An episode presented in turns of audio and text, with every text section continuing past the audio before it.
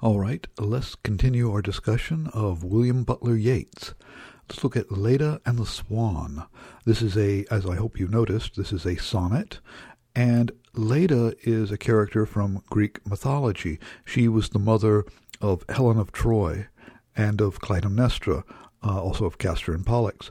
And the father of those children was the king of the, the gods, uh, Zeus.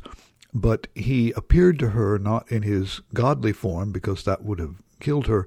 He appeared to her in the form of a swan and raped her in, as a swan, and then she gave birth to Helen of Troy, who was the cause of the Trojan War.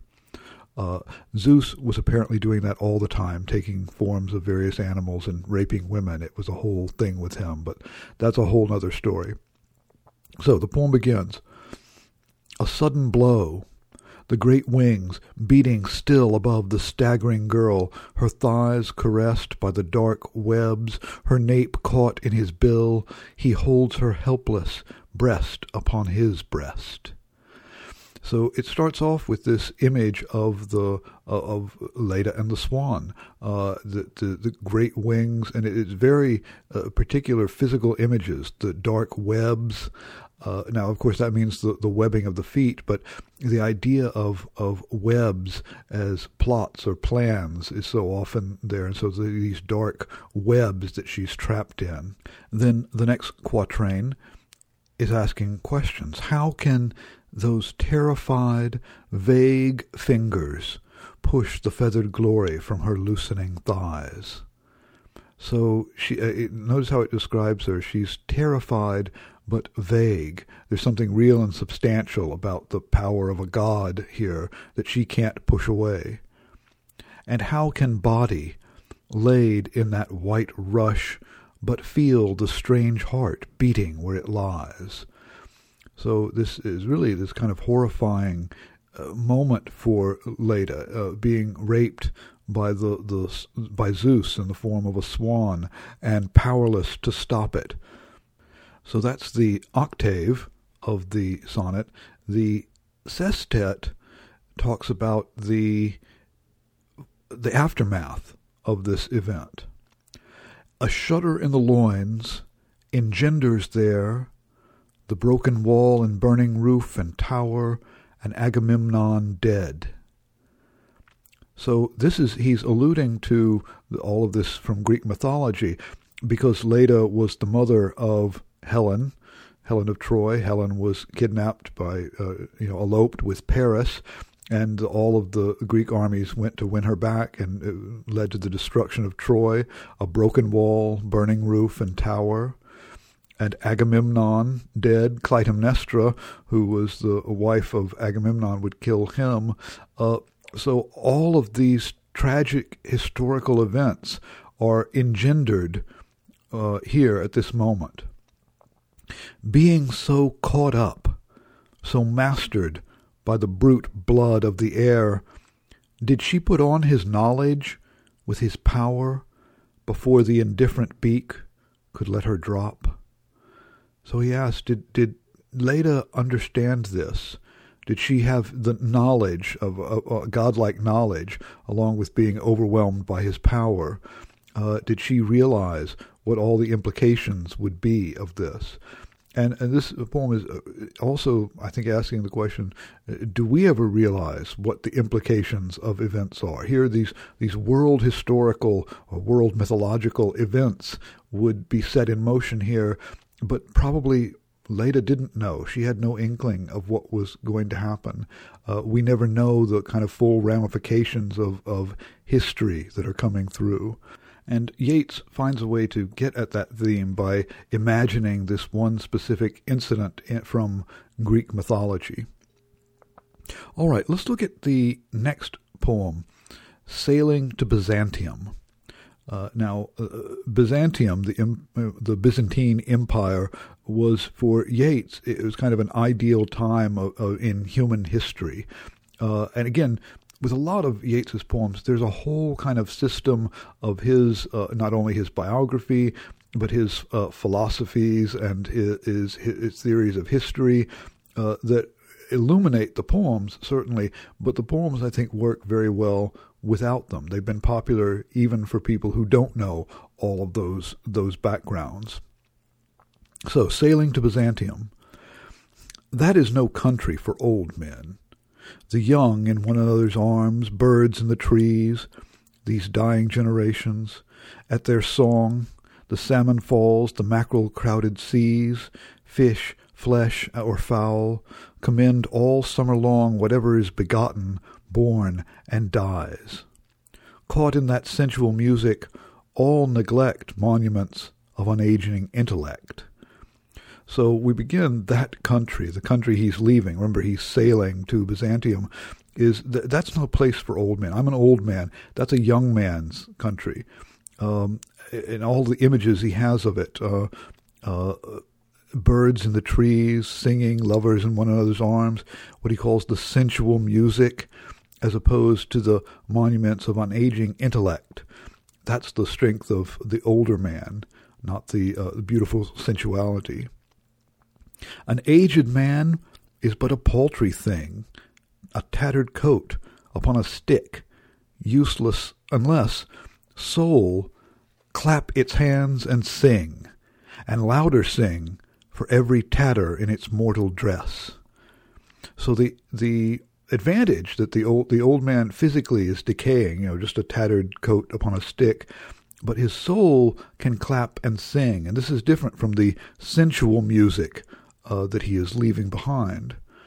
Um, and in fact, it's it's louder for every tatter in his mortal dress. The more aged he is, the stronger and more beautiful the music of his soul can be. It says, Nor is there singing school, but studying monuments of its own magnificence. And therefore I have sailed the seas and come to the holy city of Byzantium. So that's why he's leaving that country, the, the country of the young, for the country of old age. O sages, standing in God's holy fire, as in the gold mosaic of a wall, come from that the holy fire, perne in a gyre, and be the singing masters of my soul. So here's what he's finding in Byzantium.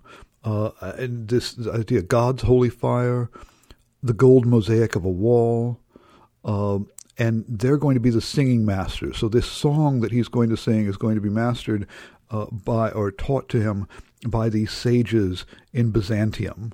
And there's that image of Perne in a gyre, the, the widening gyre that we saw in um, the Second Coming. Consume my heart away, sick with desire and fastened to a dying animal. It knows not what it is, and gather me into the artifice of eternity. So he's turning away from the physical things. Again, he's an old, um, uh, uh, uh, you know, a, a tattered coat upon a stick, a dying animal. He says his soul is more than that. It needs to be freed from that.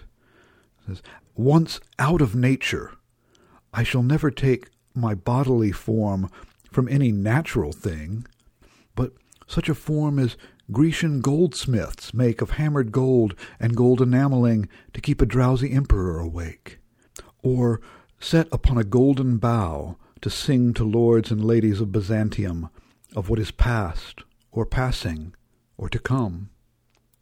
So this last image is of a, a golden uh, bird, a mechanical golden bird, something that is not of nature, something that is an artifice, the artifice of eternity, uh, something uh, that uh, beyond the natural world. And this is a, the song that he's singing uh, in, in, there. And that's what the, the song of old age is.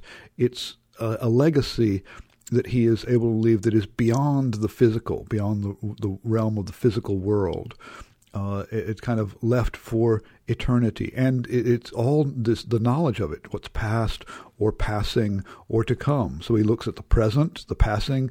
He looks at the future, what's to come, and the, the past itself. All of that he can see from this artifice of eternity uh, this mechanical golden bird that he will become.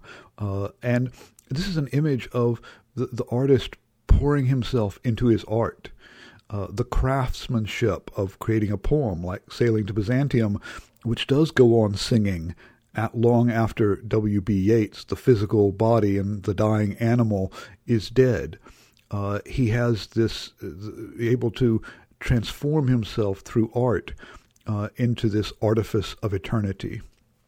And he expands on this idea in the poem Byzantium. In fact, it was quite literally uh, a poem that was written to, uh, to, as a response to somebody who didn't he felt didn't quite understand uh, the the ending of the poem "Sailing to Byzantium." So now he presents not uh, the sailing, but actually Byzantium itself. The unpurged images of day recede. The emperor's drunken soldiery are abed. Night resonance recedes, night walker's song after great cathedral gong. A starlit or moonlit dome disdains all that man is, all mere complexities, the fury and the mire of human veins. So here we see again this dichotomy between the the, the merely physical and the the higher, more artistic aspirations. Uh, this moonlit dome disdains all that man is, and the, the, again that mere complexities. Remember in the Second Coming, he talked about mere anarchy. Well, these are mere complexities, uh, and, and they're in the the mire of human veins. Now, again, not the dying animal, but something higher and more beautiful. Before me floats an image, man or shade, shade more than man, more image than a shade. Uh, and there's a kind of a there's a spectrum here, right? Uh, this this image of a man or a ghost, a shade. Uh, well, it's more of a ghost, and it's more just purely an image, right? We'll go and notice the, the, the progression. It goes from man to ghost to image. That's the process that he talks about in these Byzantium poems. Uh, the old age, dying, a, a dead man, a ghost, an image, an artistic image that lives on after it. For Hades bobbin bound in mummy cloth may unwind the winding path, a mouth that has no moisture and no breath, breathless mouths may summon. So here again, the idea of, of something beyond the the physical, something artistic, a breathless mouth, uh, which is kind of like the words of a poem. Uh, I hail the superhuman. I call it death in life and life in death. Um, so here, though you're dead, though you're an old man, you're dying, you're going to Byzantium, but you can create something that will last beyond you. Um, there's a, a, a life beyond death here. Miracle, bird, or golden handiwork. Here we're back to that image of the the uh, artificial golden singing bird that we saw at the end of Sailing to Byzantium. More miracle than bird or handiwork. Uh, here again, there's the spectrum. It, it goes from being a, a bird to being a handiwork to being a miracle planted on the starlit golden bough, can, like the cocks of Hades, crow, or by the moon, embittered scorn aloud, in glory of changeless metal, common bird or petal, and all complexities of mire or blood. Here again, he's disdaining those mere complexities. Uh, this is the higher artistic uh, creation that he has. Uh, that's is transcending. That, that, that idea of transcending the physical is very strong in these uh, Byzantium poems. It says, At midnight, on the emperor's pavement, flit flames that no faggot feeds, nor steel has lit, nor storm disturbs, flames begotten of flame, where blood begotten spirits come and all complexities of fury leave. So this is a kind of a, a flame that is not a, again it's not a physical flame. It's not fed by wood or it's not it's not uh, you know you don't spark flint on steel to make this flame and therefore no storm can disturb it. Um, and the, the blood begotten spirits. So the spirits of people who were blood begotten physical at one point uh, they come to this and leave all the and all complexities of fury leave, dying into a dance, That's the kind of image here, kind of the, the old the the the wisdom of the older man who has the the craftsmanship to make something dying into a dance, into a work of art. An agony of trance, an agony of flame that cannot singe a sleeve. So again, this is images of flame. Uh, the, this is an artificial creation. A straddle on the dolphin's mire and blood, spirit after spirit.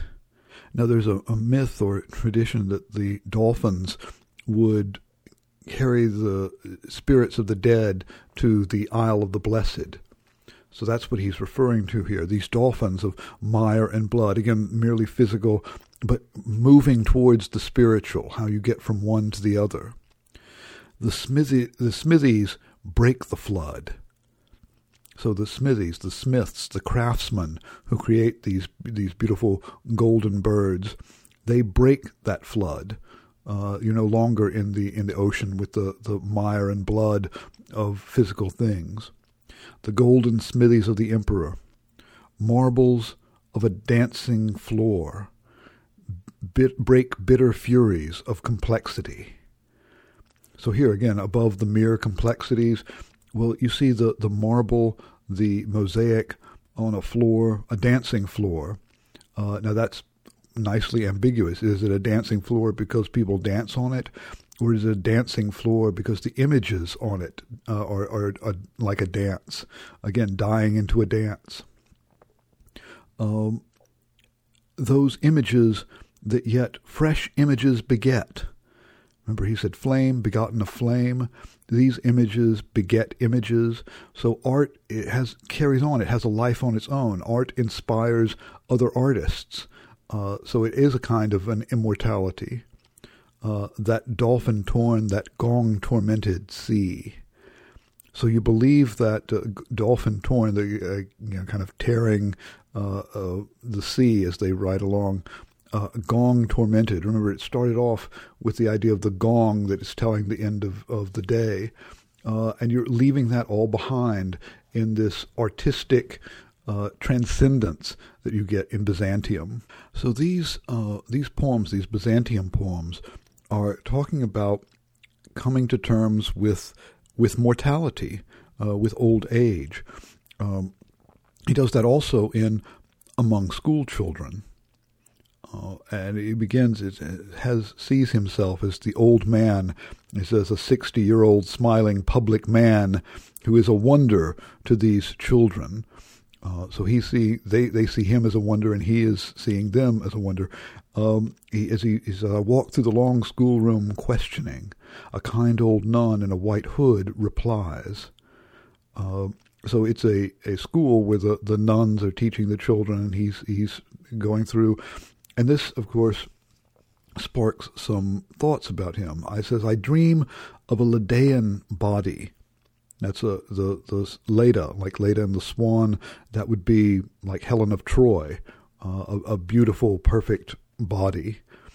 Bent above a sinking fire, a table that she told of, uh, told of harsh reproof or trivial event that changed some childish day to tragedy told, and it seemed that our two natures blent into a sphere from youthful sympathy, or else, to alter Plato's parable, into the yolk and white of one shell. So here he's talking about, he imagines the, that perfect beauty, Helen of Troy, uh, was changed uh, from a childish day to tragedy uh, like the rape of Leda and the Swan, like the uh, the fall of Troy, uh, it moves from uh, the childish innocence to tragedy. Says, and thinking of that fit of grief or rage, I look upon one child or the other there, and wonder if she stood so at that age. So now he's seeing the children, thinking, is this what is this what the lovely Helen of Troy looked at like at this age? uh, a fit of grief or rage. Well, fit can mean as you know emotionally throw having a fit, um, or it's also uh, an archaic word for a poem. A fit was a, a part of a poem. Uh, so nicely he combines those things. Is this a fit uh, is having a tantrum, or is this a fit like a stanza of a poem of grief or rage? And seeing that, you know, is this the way she looked? You know, for even daughters of the swan can share something of every pad, uh, peddler's uh, paddler's heritage, and had that color upon a cheek or hair, and thereupon my heart is driven wild. She stands before me as a living child. So now he's imagining, oh yes, this is what the, the, the beautiful Helen would have looked like as a as a living child. She would have grown into that uh, uh, beauty later. Her present image, that is the image of the beautiful Helen of Troy, floats into the mind. Did Quattrocento fingers fashion it, hollow of cheek, as though it drank the wind and took a mess of shadows for its meat?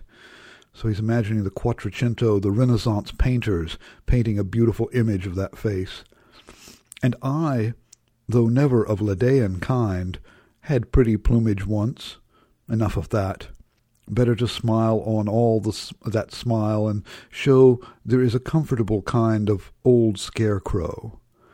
So here again, he's thinking about his own mortality. He says, "Well, I was never like had that Ledaean body, that Helen of Troy, perfectly beautiful body, but I had some pretty plumage once.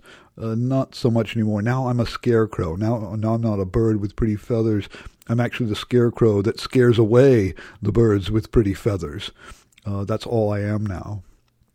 And in the next stanza, he asks a question What youthful mother, a shape upon her lap, honey of generation had betrayed? And that must sleep, shriek, struggle to escape as recollection or the drug decide, would think her son, did she but see that shape with sixty or more winters on its head, a compensation for the pang of his birth or the uncertainty of his setting forth. So now he's thinking, what mother, you know, seeing her, her, her child in her lap, what if she had the vision of, of what he would be like when he was an old man like me, you know, 60, 70 years later? Would you think, was that worth it to, to do all that, to go through all that pain of birth? Plato thought nature but a spume that plays upon a ghostly paradigm of things. This is the idea, the, the Platonic idea is that there are a realm of pure ideas, and our physical world is just a mere shadow of that. We're, we're kind of imperfect versions of the, the perfect world of ideas. Soldier Plato, soldier Aristotle played the uh, the taws upon the bottom of a king of kings. Aristotle taught Alexander the Great. Um, world famous golden thighed Pythagoras fingered upon a fiddlestick or strings what a star sang, and careless muses heard, old cloths upon old sticks to scare a bird. So he's going through these great philosophers, Plato, Aristotle, Pythagoras, and he sums them up old clothes upon old sticks to scare a bird. Here we're back to the scarecrow image. Uh, here talking about these all these ideas, and again, this contrast is in the Byzantine poems between the uh, the, the the sensuality of youth and the more purely intellectual pursuits of old age. As both nuns and mothers worship images. Okay, so the mother worshiping the image of her child, the nuns worshiping the images of God.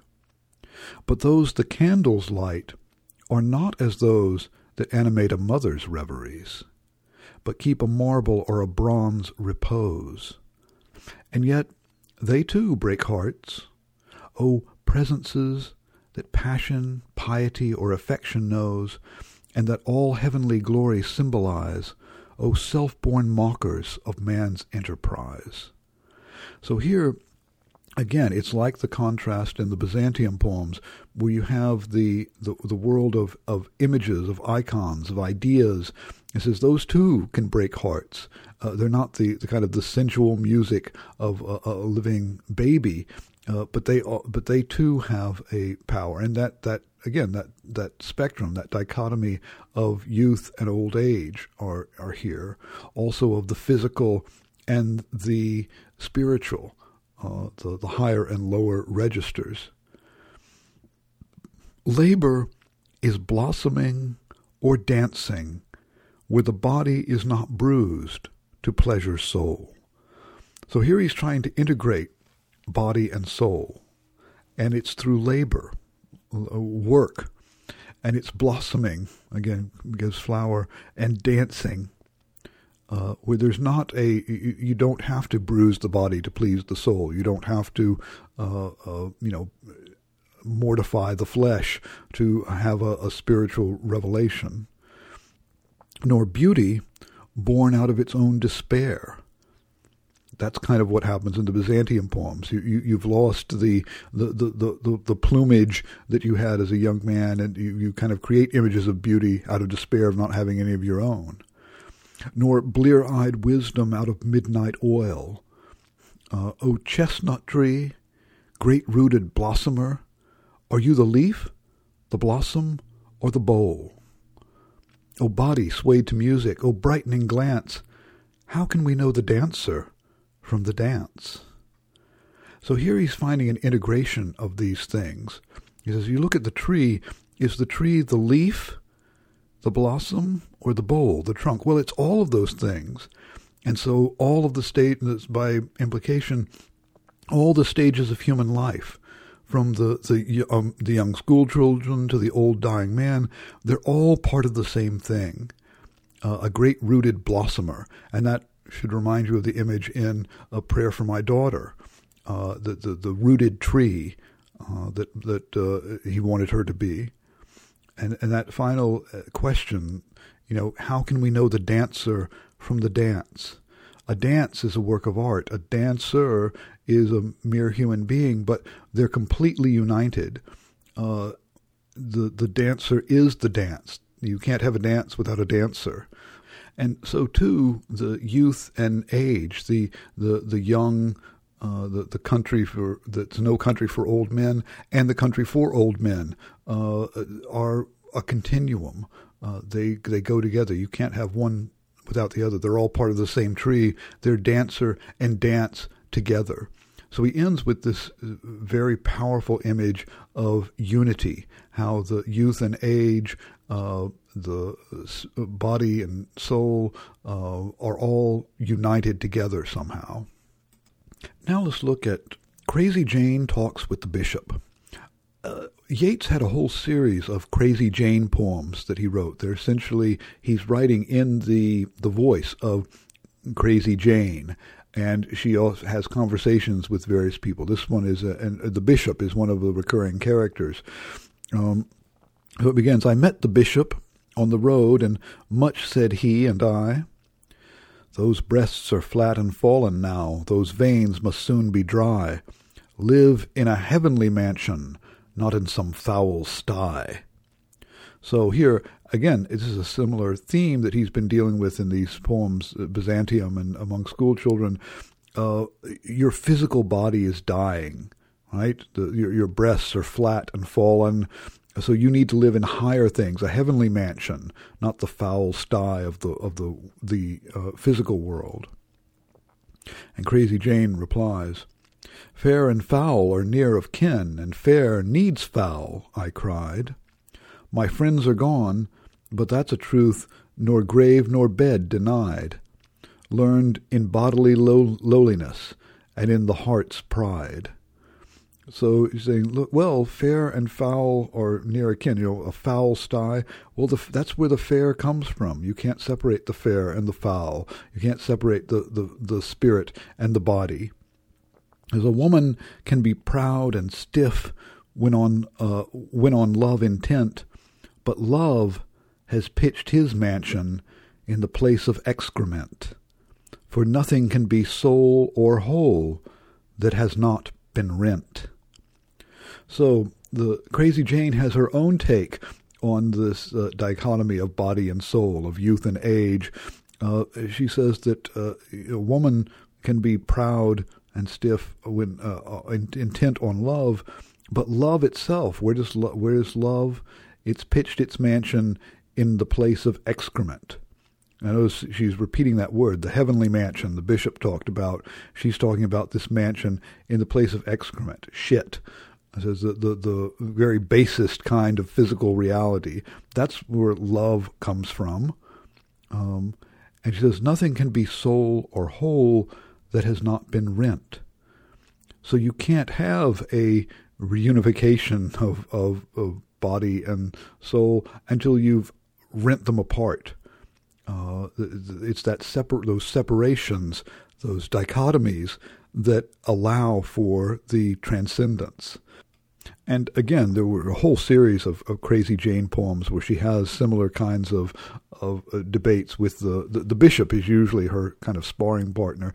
the bishop is representing um, a more kind of elevated spiritual idea, but also one that's cut off from the the, the physical reality. And so uh, Jane and the bishop uh, kind of uh, spar back and forth in trying to resolve that. Let's look at the poem Lapis Lazuli now, lapis lazuli is a kind of, of semi precious stone. Uh, it's a deep, rich blue color, and uh, it's, it's kind of like jade. It's often carved into uh, ornaments, uh, but whereas jade is green, lapis lazuli is blue. So, I have heard that, hyster- that hysterical women say they are sick of the palette and fiddle bow, of poets that are always gay. For everybody knows, or else should know, that if nothing drastic is done, Aeroplane and Zeppelin will come out, pitched like King Billy, uh, bomb balls in, in until the town lies beaten flat.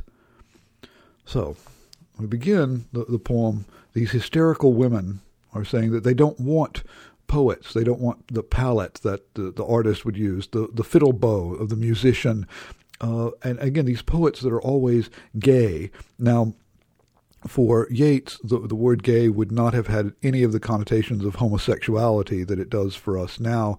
It meant simply happy and uh, almost happy, carefree, frivolous.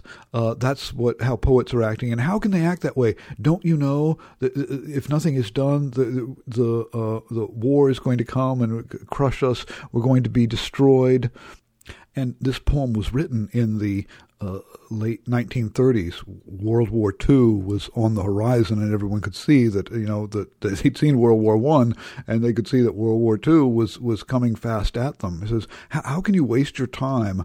you know, with uh, painting paintings and their fiddle bows and your, your, these gay poets that are just frivolous.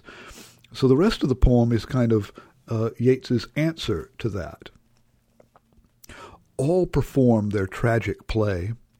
There struts Hamlet, there is Lear, there's Ophelia, that Cordelia, yet they, should the last scene be there, the great stage curtain about to drop, if worthy their prominent part in the play, do not break up their lines to weep. They know that Hamlet and Lear are gay, gaiety transfiguring all that dread. So here he's saying, okay, well, yes, this tragic play, when you're watching a tragic play, Hamlet, King Lear, all these Shakespearean characters, uh, and says, yet when they get to the, the, the end, the curtain drop, uh, they not break up their lines to weep. That is, they don't, you know, when the actor is playing the, the part, they don't get so carried out, away in the tragedy of it that they weep themselves. It's, it's, it's a game. It's their play acting they are gay. The gaiety transfigures all that dread. The fact that it is art uh, makes us able to, uh, uh, again, to transfigure the, the tragedy. All men have aimed at, found, and lost, black out, heaven blazing into the head, tragedy wrought to its ut- uttermost. Though Hamlet rambles and Lear rages, and all the drop scenes drop at once, upon a hundred thousand stages, it cannot grow by an inch or an ounce. So he said, you know, all of you know, however many times you do Hamlet or tragedy or Lear, it's not going to change things by an inch or an ounce. Uh, it, it, it's not about that. It's not about you know attending to current events and worrying about war. Uh, it, it's about something else. It says, on their own feet they came, or on shipboard, camelback, horseback, assback, muleback, old civilizations, put to the sword. Now he's talking about the sweep of history. Uh, there have been countless civilizations that were destroyed and the refugees pouring out of them. Then they and their wisdom went to rack. No handiwork of Callimachus, who handled marble as if it were bronze, made draperies that seemed to rise when sea winds, uh, sea wind swept the corner stands. So all that beautiful art, the, the, the, the, statues of Callimachus, they're all gone. They've all been destroyed by, by war and time. His long lamp chimney, shaped like the stem of a slender palm, stood but a day. All things fall and are built again, and those that build them again are gay. So this this frivolousness is what rebuilds the fallen civilizations. You're worried about civilization being pounded flat. Well, guess what?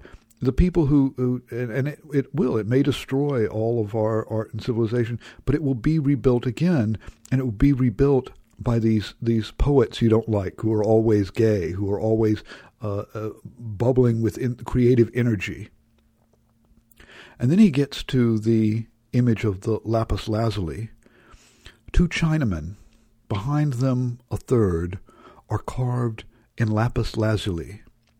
Over them flies a long legged bird, a symbol of longevity. The third, doubtless a serving man, carries a musical instrument. So here is just a description of this beautiful Chinese carving of three men. There's a bird there. One of them, one of the men has an instrument. Uh, that this is the again a, a frivolous piece of art every discoloration of the stone, every accidental crack or dent seems a watercourse or an avalanche or lofty slope where it still snows, though doubtless plum or cherry branch sweetens the little halfway house those Chinamen climb towards. So he's saying all of the little imperfections uh, increase the, the, the beauty of it. I notice he's kind of getting carried away with it. Uh, all of this, it sweetens the little halfway house those Chinamen climb towards. Um, and I delight to imagine them seated there, there, on the mountain and the sky. So this is kind of like Keats' Ode on a Grecian Urn, where he was imagining the, the, the, city that these people had left there. He's imagining, okay, there's you see them climbing towards the mountains. I can imagine them there uh, in that in that little halfway house that they're climbing to, uh, and what it will be like there. I, it, it, delights me to see all of that. Um, there on the mountain in the sky, and all the tragic scene, on all the tragic scene, they stare. So when they get there, when they, look at this in this little halfway house and look down the mountain, they'll see all of this tragic scene, like uh, like the tragedies in Shakespeare, uh, like the, the, the, the, tragedies of fallen civilizations. They'll they st- they'll stare on that. One asks for mournful melodies. Accomplished fingers begin to play. So here, as they're looking out on the tragic scene, they ask for sad music. Their eyes, mid many wrinkles, their eyes, their ancient, glittering eyes, are gay. So even it, here they are, looking out over all these tragedies, hearing the sad songs. Even at the heart of that is this gaiety, this artistic exuberance uh, that uh, that is endlessly creative. So this is uh, Yeats's answer to well, how can you worry about writing poems when you know Hitler is going to take over Europe? He said, well, this is the most important thing. What do you mean? Yeah, the, look, civilizations have risen and fallen. Art keeps going on. Uh, art lasts forever. Uh, it, it's as it's as central to being a human being as anything is, and that that gaiety that you reject in art is for Yeats the most important thing. All right, let's look at the circus animals desertion. This is uh, written very, very late in Yeats's life, one of the, the last poems that he wrote, and it's kind of one that is looking back on his own poetic career. I sought a theme and sought for it in vain. I sought it daily for six weeks or so. Maybe, at last, being but a broken man, I must be satisfied with my heart. Although winter and summer till old age began, my circus animals were all on show. Those stilted boys, that burnished chariot, lion and woman, and the Lord knows what. So he's been looking for a theme and can't find one. Uh, and says, I, I maybe have to just look in my own heart. Um, and he says, but the, my circus animals, all of the, the poems that he had before, they were on display before. And he goes through in, this second section of the poem and uh, talks about uh, three of these uh, uh, circus animals that he had. Um, what can I but enumerate old themes? First, the sea rider Os- Oisin, uh, led by the nose through three enchanted islands, allegorical dreams, vain gaiety, vain battle, vain repose, themes of the embittered heart, or so it seems, that might adorn old songs or courtly shows. But what cared I that set him on to ride? I starved for the bosom of his fairy bride. So here he was writing about this old Irish legend, but he says, I really didn't care about that. I, I that wasn't anything that was interesting to me. And that was a, a, a, long poem that he wrote when he was a younger man. Next, he talks about a play he wrote, The Countess Cathleen. Uh, it says, She, pity crazed, had given her soul away, but masterful heaven had intervened to save it. I thought my dear must her own soul destroy. So did fanaticism and hate enslave it. And this brought forth a dream, and soon enough this dream itself had all my thought and love. All right, so this is again an allusion to Maud Gonne. That's the woman that he's talking about, and he actually did write this play. It was kind of an allegory of her, um, and it was afraid that her fanaticism and hate would destroy her heart. That was her selling her soul to the devil.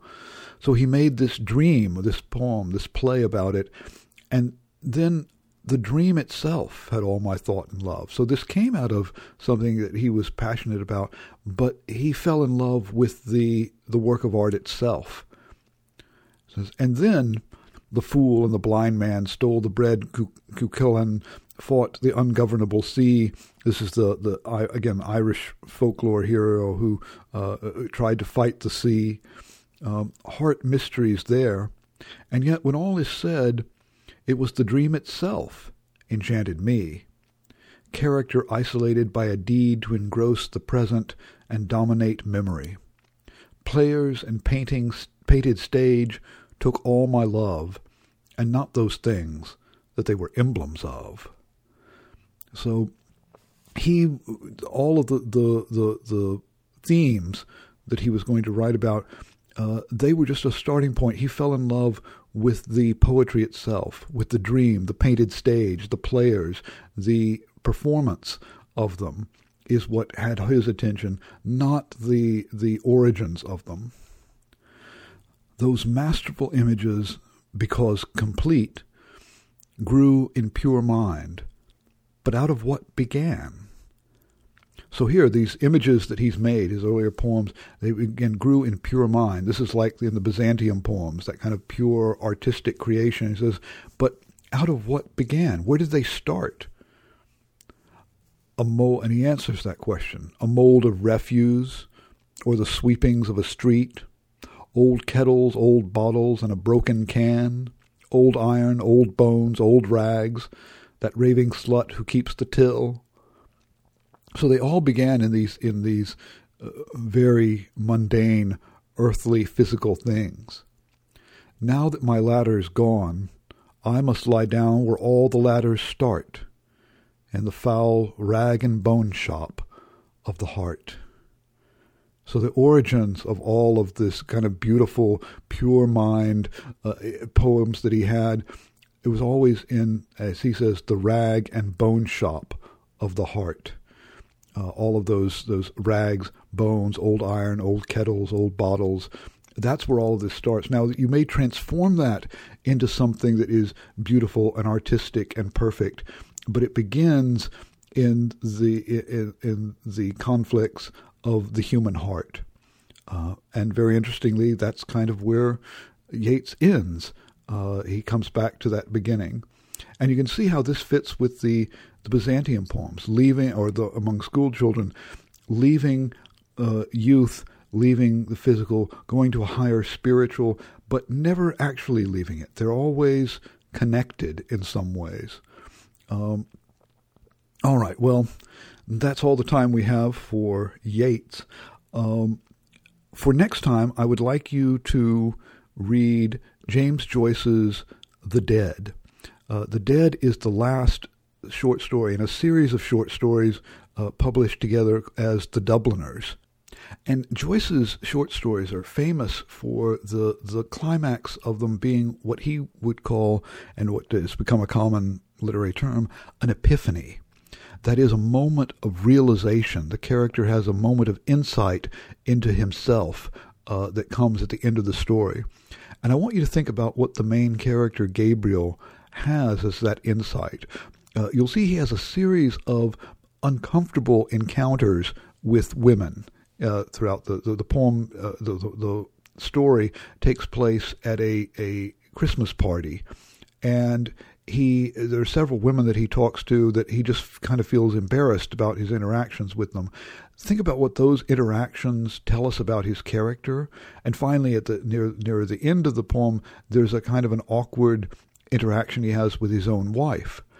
And how all of those and all of the events that happen to him at the at the party lead to that final epiphany that he has and that insight he has at the end of the story. So, uh, thank you for your attention, and I will talk to you about James Joyce's The Dead next time.